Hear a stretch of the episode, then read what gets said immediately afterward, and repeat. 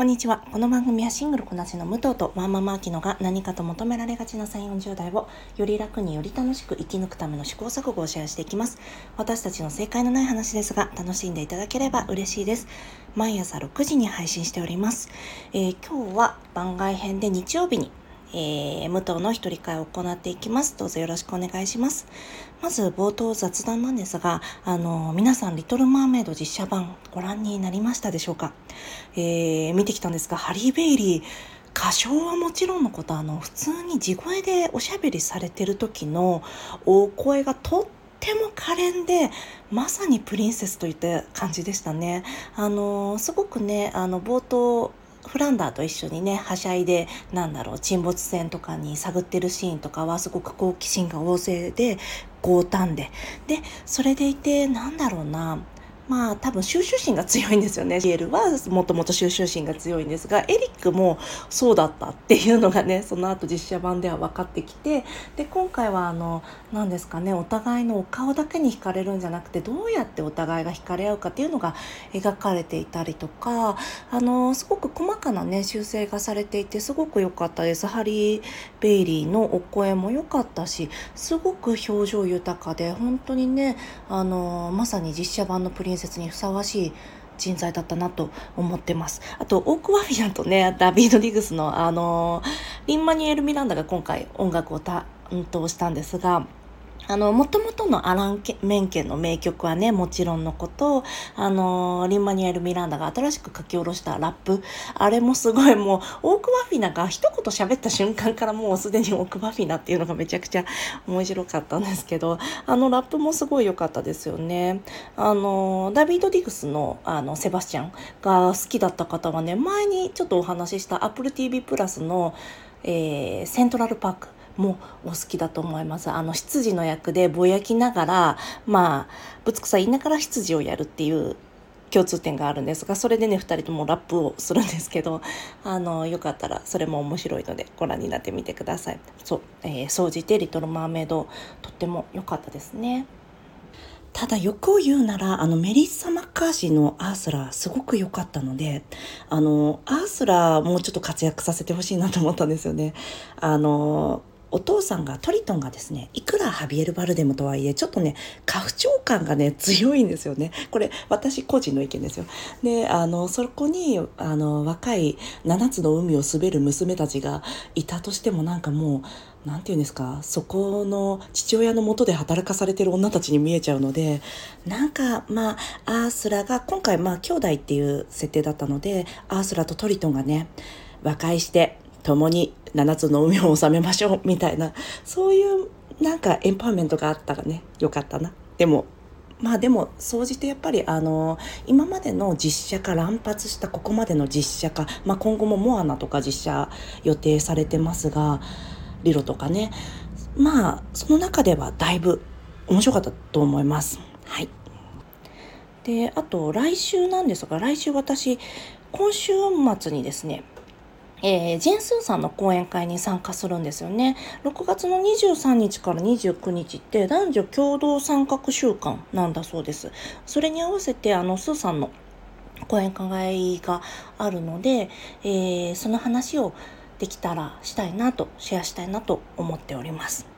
では今日はウーマントーキングのお話、えー、ウーマントーキング彼女たちの選択のお話をしたいと思います。最初、えー、メノナイトで実際に起きた事件と、まあ、メノナイトのコミューンでこういう風になっていてだからこういうなんだろうな事件が明るみに出にくくてみたいな話をしつつでウーマントーキングの、えー、感想私の感想とあとこの間柚木あさこさんとゆっきょんさんとあと MC が達田敦子さんでやられていた特賞に出てきたんですよねそちらの、えー、お話をしたいなと思ってます。で具体的な、えーと、性被害の内容は何ですかねあの内容に努めているんですがただやっぱりあの無理してね聞かれる必要はないのでもしこういったお話がね苦手な方はあの今日はフラッシュバックの恐れもありますので、えー、無理にご視聴されないことをお勧めします。あと、ただ、あの、私、今回、ネタバレありで映画のお話ししていくんですが、ウーマントーキングに関しては、まあ、史実をもとにした小説ということもあります、ネタバレ自体が、この話を聞いても映画の、えー、視聴体験を損なうものはないんじゃないかなと思います。あの、ネタバレ、うん、そうですね。何をネタバレとするかみたいな話も今度一回してみたいですね。悲しかったですの一言でも、えーと、ネタバレになっちゃったりもしますからね。まあ、ただ、えー、この映画に関してはネタバレ結末がどうなるかを聞いていようが聞いていまいがそれ自体は本当に映画の内容とは、まあ、関係はもちろんあるんですが視聴体験を損なうことにはならないと思います。あと、こちら題材的にちょっと重たいかなとか、積極臭いかなとか、陰鬱かなとか、そういうイメージがあるかもしれないんですが、あの、内容自体はそこまで、あの、辛い内容でも、まもちろん辛いんですけど、辛く、努めて描かないようにしている。まあ、ちょ、すごく、あの、なんだろうな、いい塩梅というか、絶妙なさじ加減でそのように描かれているのですごくね具体的な「How to」ではないんですがそういったものが私たちに教えてくれるものはすごく大きいと思うのでもしよかったらね是非映画の方をご覧になられてみてください。ではまずこの事件の元になったボリビアのマニトバ居住区に住んでいる、えー、メノナイトのコミューンの事件を、えー、お話しする前にメノナイトとはというところをお話ししたいんですがメノナイトっていうのが、えー、キリスト教の宗派でありバプテスト派の、えー、一派なんだそうです、えメノナイト世界中に広がっていて特に北米中米ヨーロッパアフリカなどの地域にコミュニティが存在しているそうです。主に農業などに従事していることが多くて伝統的な生活様式を守りながら自給自足自足の共同生活共同体を形成しているっていうことなんですがここまで聞いて皆さんアーミッシュをね思い浮かばれた方も多いんじゃないかなと思うんですがアーミッシュは私もこれ今回初めて知ったんですけどメノナイトから分派した一派なんだそうで。ではこの後ボリビアのマニトバ居住区で実際に起きた事件お話ししたいと思います。で、あの、リンク貼っておくんですが、バイスの記事にね、すごく詳しくありましたので、ちょっとそこから引用します。えー、朝目覚めるとシーツは血と精液にまみれているにもかかわらず、女性たちは何も覚えていない。服を着て寝ていたはずなのに朝起きると裸で体中に汚い指紋がついている。この返事はそやな女性の妄想神の災いなどさまざまな解釈がなされた。居住区のあちこちで毎朝同じような返事の痕跡が発見された。というお話なんですがこれですね、えー、まあこの間お話ししちらっとしたんですがあのもう下は3歳から上は65歳まで100人以上の被害者がいる性被害だったそうです。そのうちのある女性はこういったことがあったっていうのを訴えても不倫を隠すための作り話をしているんだっていうふうに住人たちから思われてあのその一家は住民2500人を統治する牧師たちの団体に助けを求めたそうなんですが彼らはあの一切対処はしてくれなかったそうなんですよね。でその後犯人が捕まってあの結局は災いでも何でもなくてあの幽霊によって犯されたというふうにこの記事にも、えー、タイトルがついていますが全然そういったことじゃなくて人間による犯行だったってことが分かります。犯人は、えー、まあ、1人が捕まったんですけどそこから芋づる式に犯人が上がっていって19歳から43歳のマニトバの男性9名が捕まったそうです。や目撃者の動きを封じるために容疑者は牛の麻酔に利用される薬品などを調合したスプレーを噴霧して、えー、被害者たちを眠らせていたんだそうです。医者は時に複数時に単独でベッドルームの窓枠に隠れ家の中にスプレーを噴射し家族全員に効果が現れたのを確認して屋内に忍び込んだということだそうです。その後の調べで分かったのが、えー、3歳から65歳の女性が、えー、既婚者未婚者住民、えー、あと観光客精神障害者を問わず、えー、かなりの数の女性が被害に遭っていたそうです。被害に遭った女性の数っていうのがこのマニトバ居住区で生活する半数以上の家族に1人被害者がいるというような数字になるんだそうです。虐待を受けたのに名乗り出なかったっていう女性もね多分多くいらっしゃるので暗数はねもっと多いんじゃないかなと、えー、いうのが想像にやすいかと思います。じゃあなぜこんなことになってしまったのかって思いますよね。の中でもあったんですがやはり教育というのがすごく大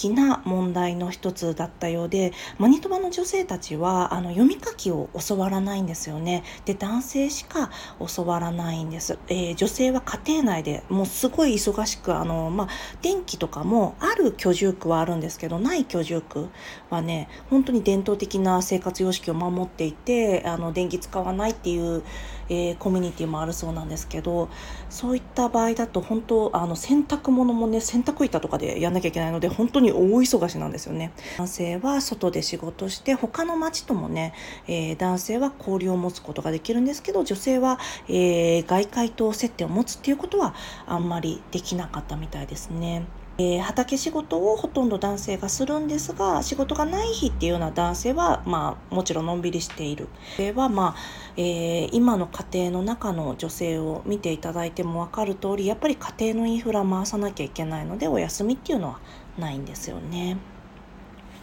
統治の方法もですね、えー、牧師たちが、えー、この町をあの10人だったかな？で選定して、えー、統治しているそうなんですがそれはあの男性しか選べないし女性にはその投票権も与えられる権利がなかったでみたいです。このレイプ事件がね明らかになった時も彼女たちは意見を表明することすらできなかったんですよね。原告として出廷したのもその彼女たちの保護者夫や父親の中から選ばれた5人の男性の代理人が、えー、被告になったそうであの被害者本人っていうのはねやっぱ出廷はできなかったんですって。やっぱりそれも女性を傷つけたというよりも男性の所有物を傷つけたというような側面が大きいんじゃないかなと思います。体のことを話すっていうこともこのコミュニティの中ではないから被害に遭った時にどこをどう何されたのかっていうのをあの年若の子たちは特にね説明ができなかったようなんですよね。なので、えー、問題を伝える手段もねあまり持っていなかった。も、えー、またそこでね問題を起こすとコミューンから家族自体が追放されちゃうんです。だからもしその人が言ってることが嘘でしょってなんか権威がある男性に言われちゃったら家族自体を追放されちゃうからこの被害に遭ってたとしてもね言えないんですよね。まあ、そんな恐ろしい事件があったのが2005年から2009年にかけてなんですよね。えー、このウーマントーキング私たちの選択は、えー、その事件後2010年を舞台にしています。ではここで、えー、サラ・ポーリ今回アカデミー賞脚色賞を受賞しましたその時の、え、受賞スピーチをちょっとご紹介したいと思います。えー、最初ね、ちょっとジョークが入るんですけど、初めに女性と話すという言葉をこんなに近い距離に一緒に置いても死ぬほど怒らないでくれたアカデミー賞に感謝します。えー、原作者のミリアム・トーズは、すべての物事には同じ意見を持たない人々が一つの部屋で一緒に座り、暴力なしに前に進む方法を切り開くという進歩的な民主主義の行為についての必要不可欠な小説を書きました。彼女たちはそれを話すえー、ことだけでなく聞くことによって成し遂げました。私たちの映画のセリフは若い女性から生まれたばかりばかりの赤ちゃんへの向け赤ちゃんへ向けたもので彼女はあなたたちの物語は私たちのものとは違うと話します。それは約束であり、責任であり、支えであり、この素晴らしい世界で自分の、えー、道を進んでいこうとする私た私の素晴らしい3人の子供たちに全身全霊をかけて伝えたいことです。というね素晴らしいスピーチがあったんですよね。あなたたちの物語は私たちのものとは違う。これが今も、えー、この時代に生きている私たちにも身近で起きている問題だからこそすごく希望になるなと感じましたではこの後あらすじお話ししたいと思いますらすじの後にこの後ネタバレそのままお話ししていきますのでまだネタバレ聞きたくないよって方はここで、えー、今回はお別れしていただければと思います。もしまた見られたら是非聞いてみてください。ではここからウーマントーキングのあらすじに入りたいと思います、えー、2010年自給自足で生活するキリスト教一派の村で起きた連続レイプ事件。これまで女性たちはそれを悪魔悪魔の仕業。作り話と男性たちによって否定されていたがある日それが実際に起きた犯罪だということが明らかになる。タイムリミットは男性たちが街へと出かけている2日間でその中で、えー、女性たちは選択を迫られるんですね、えー、何もしない。残って戦う。去るのどれかを選ばなくてはならない。緊迫感の中尊厳を奪われた彼女たちは自らの未来をかけた話し合いを行う。というあらすじになっていますもうこれだけ聞いてもなんでその3つしか選択しないんだよってちょっと思いますよねだって傷ついた被害者側がさらにねその3つを選択しなくちゃいけないっていうまた被害者の方で全部やんなきゃいけないのかって思いますしね。で彼女たちはそこに根ざして生きてきたわけじゃないですか。なのに何もしないまあ何もしないは許すに近いんですがか残って戦うまあ戦わなきゃいけないんですよねそれか自分たちがそのコミュニティその根ざしてた地域から追い出されなくちゃいけないまあまあ、去るというねこの追い出されるのと去る自分たちから能動的にね去るのとはまたちょっと違いますけどまあなんでだよっていう気持ちにはやっぱりどうしてもなっちゃうんですよね。でその中でもねすごく印象的なキャラクターが私はねクレア・フォイが演じてたキャラクターのサラメという女性がいます、えー、クレア・フォイはザ・クラウンの一番最初のエリザベス2世を演じてましたね。でそのサラメなんですがあのもう最初からね残って戦うって言ってるんですよ。でなんでかっていうともう彼女は本当にずっと怒ってるんです。でずっと怒っててずっと怒っててなんでなんだろうと思ったら彼女は自分も被害に遭ってるけど彼女の幼い子供もね被害に遭ってるんですよね。おそらく多分4歳とか5歳とか未就学児というような年齢の娘がね彼女にねななて言うんですかね劇中ではなんそれそうなんだろうということしか、えー、示唆されないんですがただまあもちろんね見てる私たちはあそうなんだろうなって分かる瞬間があるんですけどだからずっと彼女は怒っていて子供の安全をね誰よりも求めているんですよね。であとこの、えー、劇中の中でね等身大のいろんな女性たちが描かれていてそれにはすごくね勇気をもらえましたね。このサロメみたいに怒りをあらわにしてね好戦的になった人が出てきてもうねそりゃ村とかね焼き払ったり男とも全員殺したらもうそりゃすっきりするんですよ でもさそれもできない人も声を上げられない人ももちろんいるんですよねあと尻込みしちゃうとかあともう被害に遭った段階でもう自らねえー、死を選んだ人もいますし怯えきってもう自分の被害をね直視できない人っていうのももちろんいるんですよね。でなのでその彼女たちが、えー、その2日間のうちに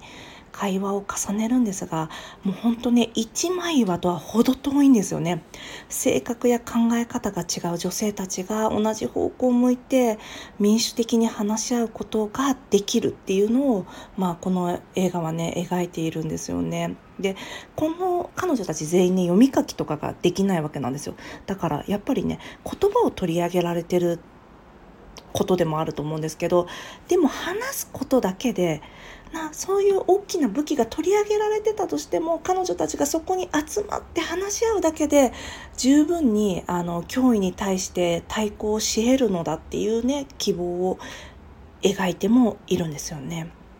あとまたこれも、えー、まあ様々なキャラクターがいるっていうことに付随するんですが、被害者を一様に描かないんですよね。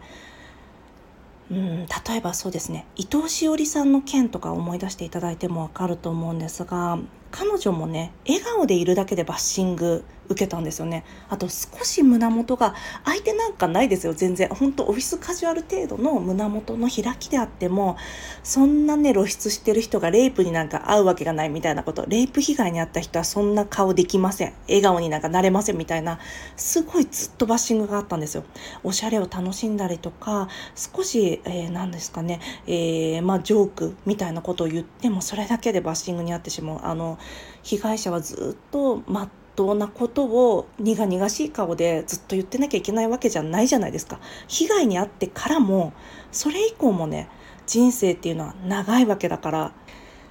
この世間が求める被害者像に当てはめないっていうのがすごく良かったんですよね。もう途中でね、ケラケラ笑い出したりとか、なんかすごいジョーク飛ばしたりとか、なんか本当に、なんだろうな、あとなんか、おばあさんが、あれ、私なんかもう死ぬかもしれない視界がぼやけるのみたいなこと言ったら、ね、おばあちゃんそれ、あの、眼鏡曇ってるよみたいなことがあったりとか、もう本当ね、そういう面白いシーンもすごくある作品なんですよね。で被害に遭う人っていうのがもう体型も年齢もその時の状況も様々なんですよ。それでも被害に遭ってしまうんですよね。いつかね、そのうち構成世界仮説とレイプカルチャーっていう内容をお話ししたいなと思っているんですが、うん、まあそれはちょっと別件として、うん、そうですね、それでも連帯することは可能なんだっていうね、具体的な方法を示してくれています。では、ウーマントーキングの、あの、ウーマントーキング尊厳を取り戻すための選択という、ゆずきさん、えー、ゆずきあさこさんゆっきょさん、あと MC の、えー、達田敦子さんのトークショーに行ってきましたので、その話をちょっとこの後したいと思います。えー、まずゆずきさんがですね、このエンダロールを見ながら何を思ったのかって聞かれた時に、彼女たちが村を出たら世界中のフェミニストが集まってきてすぐ映像化するっていうのを言ってたんですよね。私それ聞いて爆笑して、あの、多分ね彼女たちはねこのあと村を出たらさなんかあの夜べもないね寂しい思いするけどもうあの世界中の人たちがやってきてあの映像化させてくださいっていうのをねきっと言われるんだっていう話をしてたんですよね。もうそれすごい希望あるじゃんと思ったんです。でその時あさこさんがあの本当ね村をね焼き払ったりとかこのまだまだ性被害っていうのがねいっぱいある中でこのもっと加害者に対してなんだろうカタルシスを得られるような結末があったってもちろんいいと思うんだけどでもこれはこれですごくねあの私たちにとっても具体的な方法を示してくれてるっていう風にお話ししてたんですよね。でその中で今までの、えー、性被害っていうのはどういうふうに描かれてきたかっていうお話をしていくにあたってあの野島真司の功罪っていうお話をしてたんですよね。えー、今作にはあの実際に性暴力のシーンを描かずに示唆するにとどめているんですよね。でそれがいいっていうのをあの皆さんおっしゃっていてでその時にあの私は90年代にあの野島真司がレイプを物語の飛び道具化したのを生き抜いてきた人間だからもうだからこそ余計にこうやってあのレイプの被害を直接的に描かないっていうのはすごく良かったっていう話をしてたんです。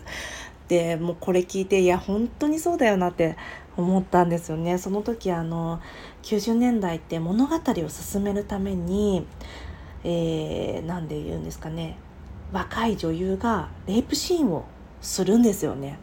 でそれであのなんだろうなこの男性が男性キャラクターがねそれで奮起したりとかでまたそれをね演じた女優若い女優がねレプシーンすることで一皮むけるっていう風に言われていた時代があるっていう話をしてたんですよね。でそれを目当てに見る人の、えー、視聴率を伸ばしたりとかそういうのを話していてであと被害の後の PTSD っていうのはね描かれてないでなんなら加害者を許すような描写まであったっていう話をしていて私それ聞いてこの今は私たちあの海外の映画とかドラマにすぐねアクセスできますからあのいろんなね作品、えー、性犯罪を扱ったものでもいろんな作品見ることができるけど今の日本でもなんかそこまで大きく変わったかなっていうのはちょっとそれ聞いて思っちゃったんですよね。あとこれゆずきさんもゆっきょんさんもお二人ともね言ってたんですけどおしゃべりすることって大事だよねっていう話をしてたんです。で昔は90年代とかまあ0年代もそうかな日本のエンタメっていうのはもう群れてしゃべるやつっていうのは軽薄で醜悪でグロテスクな存在っていうなんか俗っぽいものとして描かれてて、えー、その対極にあるのが孤高の美少女っていう存在だったっていうふうに言っていていや私たちも、まあ、山田恵美とかもそうですけどなんかそういう美少女いっぱい見てきましたよね。でそういう美少女はね学校の外で年上と付き合うんですよ。でなんだろうな何かがあってもこのね例えばあの誰々さんに手出されたみたいなこともこう孤高の美少女だからさ友達にそんなペチャクチャ言わないんですよ。ペチャクチャ言うのはダサいっていう風にさ表彰で描かれてるから。で私言わなくなっちゃうんだけどでもそれって実はなんか誰かがそういう風にえー、メディアが狙ってたんじゃないかって。同世代で情報交換するとつけ込む隙のある若い子がいなくなっちゃうっていうことだったんじゃないのっていうのを言っていて。まあ確かにそれあるよなって。あのすごくねもてはやされてましたよね。あの一人でいられる女性みたいな。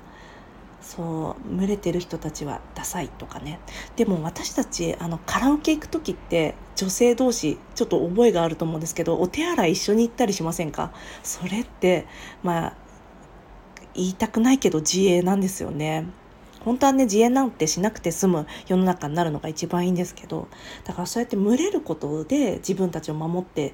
るっていうのがやっぱり女性はあると思うんですけど、まあ、それをダサいものとして描くことで女性たちを、えー、孤立するさせる狙いがあったんじゃないかっていうふうにゆずきさんが言っててそれは確かに散々見てきたなって思いましたね。で映画の中でもね被害者同士でこれだけ長い時間話せることがなかったんじゃないかなってゆずきさんがおっしゃっててそうさせないために忙しくさせてるのもあるんだと思うってたくさん喋ることでどんなことでもレジスタンスになりうるって言っててこれがおしゃべりがレジスタンスになるってすごくいいなかっこいいなと思ったんですよね。そうそうでも本当にそれはあるんじゃないかなと思います。でその話の流れでねゆっきょんが言ってたのがあの男性っていうのは訴えなくても聞いてもらえる、まあ、これあの年かの男性とかはそうですけどもうなんか声高に言わなくてもみんながね神妙な顔で聞いてくれるんですよ。でそれが、えー、例えば男性同士男女で今後のなんだろうな同世代の人たちが集まってる中でも男性が話してる時ってねみんな神妙にやっぱり聞いてもらえるんですよ。まあそれが今の社会の成り立ちだから。で女性はその逆なんですよねだからこそ聞いてもらえるためのスキルを獲得していたからおしゃべりがをしてるっていうよりもおしゃべりができるっていうふうに言っていていやそれは確かにあるんじゃないかなって思ったんですよね。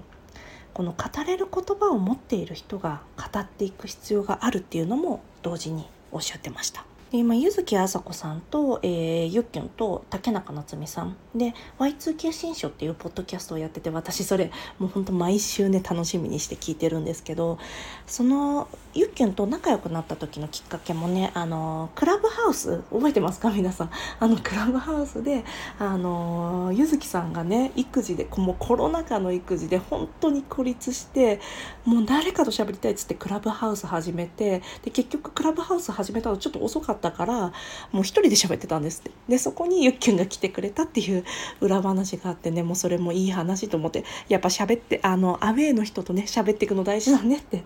思いましたね。であとこの映画の重大なテーマとしてあのもちろん女性が主題にはあるんですがあのサラ・ポーリ自身がねこれは女性だけの映画ではないっていうふうに言ってるんです。でその中であの男性の今後の教育をどうすべきなのかっていう話が結構長い時間をね、えー、割いて話されるんですよね。その登場人物の中に、まあえー、F2M の男性が1人あとは、えー、ベン・ウィショが1人え男性として出て、えー、ベン・ウィショを演じるオーガストという役で出ているんですが、まあえー、ベン・ウィショがねその村の中で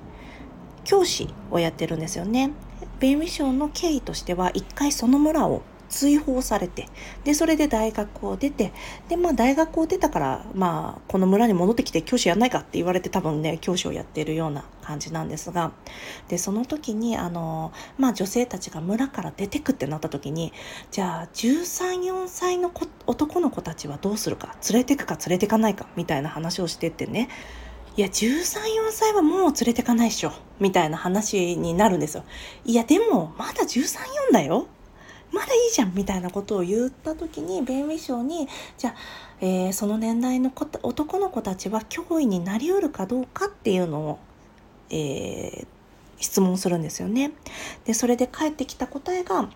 まあなり得ますというような答えが返ってくるんですよね。まあ、ただ、えーまあ、13、4歳の男の子たちは、まあ、好奇心も強くて自分の、えー、言動が相手にどういうふうに作用するかっていうのもまだ未熟だからこそ分かってない。ただ今後の教育次第で愛と忍耐を持って教育することで、あのー、誤った男性性を獲得することはないかもしれない。っていうふうにも言っているんですよね。で多分その話を受けて、えー、柚木あさこさんがあの男の子向けのエンパワーメントされるような作品がないよねっていう話をしてたんですよね。それもすごい印象だった印象的だったんですよね。あのその時の話で出てたのがプリキュアだったんですが。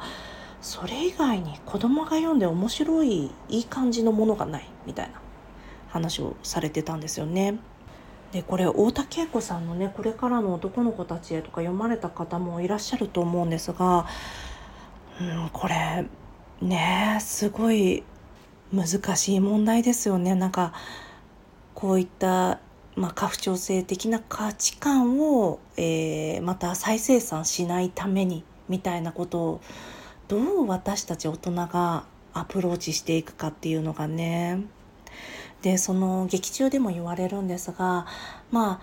まあ男性がねもちろんその村も支配しているわけなんですがで女性はあの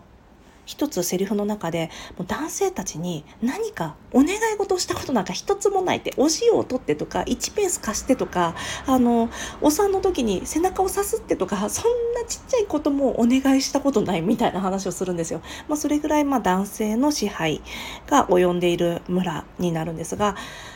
子供たちはその仕草をすごくよく学んでいるすごくいい生徒だっていう風に言うシーンがあるんですよねやっぱりこの私たち大人の仕草を見てねやっぱ子供たちって学んでしまうんですよね。であとね劇中にちょっとこれ話それてしまうんですが女性たちも、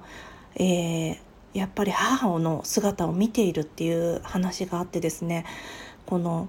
一人女性のキャラクターの中でジェシー・バックリーが演じているキャラクターがずっとねあの暴力を振るってくる男性夫か夫に何も言えなかったんですよね。その夫は、ま、家族にも自分の子供たちにも暴力を振るんだけど何も言うことができなかったって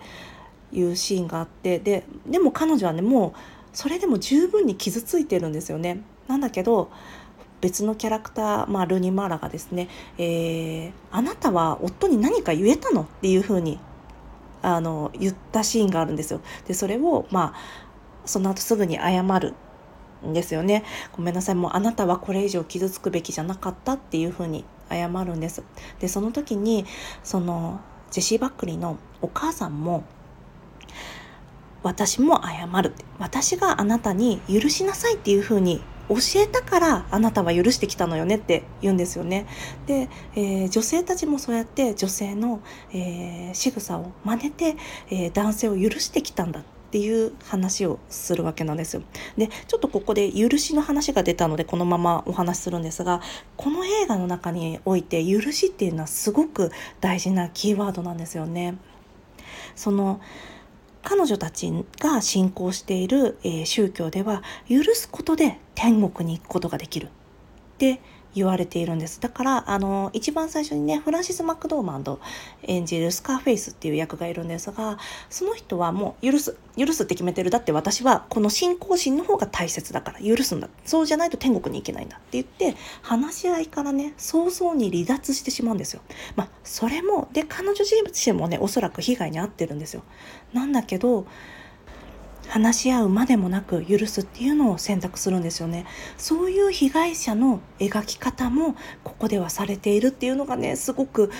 重要なことではあるなと思うんですよね。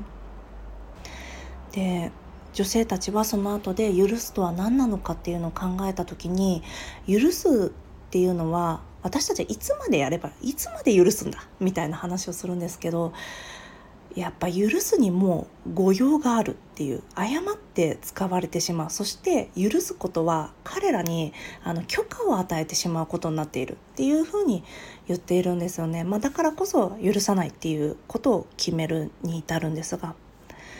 そうやっぱりね私はそんなに信仰心がないのでなんだろうなまあ許さないしね。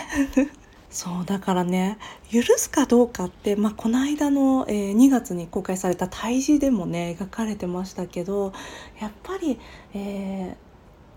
ー、まあ人間そもそも普遍的なものとして、まあ、大事な行いの一つだし、まあ、宗教観として大事なキーワードの一つではあるんだなと思いました。ただもうねマイノリティはねずっと許してきたからもう許さなくていいよっていう気持ちもあります。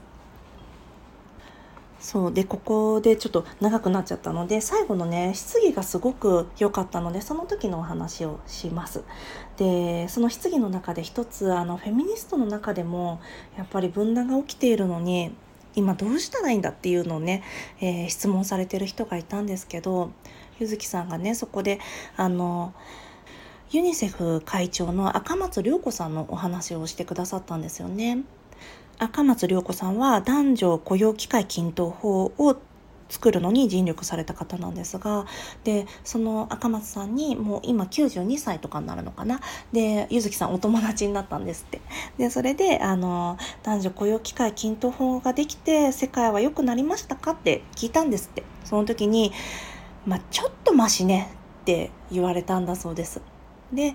田島陽子さんにもね同じこと言われて「日本は良くなりましたかね?」って柚月さんが聞いた時に「ちょっとマシね」ってその時も言われたんですって。でやっぱりねこの「ちょっとマシね」をこの繰り返していくしかないんだろうなってあと、えー、ゆずきさんがランタンを描かれた時にあのそのランタンの中ではまあいろんな、えー、津田梅子とか平塚雷鳥とかその年昨日あの戦前のフェミニストたちがねもういっぱい登場するわけなんですよ。でよくねわすごいアベンジャーズみたいってゆずきさん があの書き始める前に思ってたらしいんですけどよくよく調べたらうわみんな仲悪いって なっちゃったんですってわあそことあそこ超仲悪いんだみたいな。ですごい仲が悪いけどでも100年後の私たちからしたら正直一緒だよって あの教科書だったらなんなら同じセクションとかなんなら同じページに載っちゃうよっていうふうに言っててだからねこのフェミニストの中でも分断があるとか、まあ、もちろん女性の中でもね分断はあると思うんですけどあ分断、うん、分断とはまた違うかな、まあ、意見の相違があると思うんですけどでもなんだろうな。例えばその100年前の人たちは参政権を女性が獲得するっていうことだけはみんなあの一様に思ってたみたいなんですよね。そこの一点だけはみんなあの望んでたことだったそうです。だから私たち自身も例えば子どもの安全だったりとか私たちが女性である、えー、私たちの性別を理由に、えー、何か脅かされることがない社会を望むっていうことだけは多分一致点としてねあると思うんですよね。だからそういうなんか細かないさかいもあるけど、まあ、100年後はまあ同じだよっていうふうに言っててそれもすごい良かったんですよね。あと、えー、ベン・ウィショーのその後はどうなったらいいですかね？ってベン・ウィショーがあの浮かばれるようなシナリオをね書いてくださいって言っていてそれすごい面白かったんですよね。ただここまでで私すっごい喋りすぎちゃってるからちょっとベン・ウィショーの話はまた今度にしたいと思います。あの3年 B 組ベン・ウィショー先生っていう話してて言いたいことも言おうよこんな村だからっていう まあ替え歌をしたりしてたんですけどまあその話はねいつかどこかで話したいと思います。で、えー、あとこの間のね放送でちょっとちらっとお話ししてたあの山内真理子さんと柚木麻子さんがね一緒に、えー、2022年の4月にね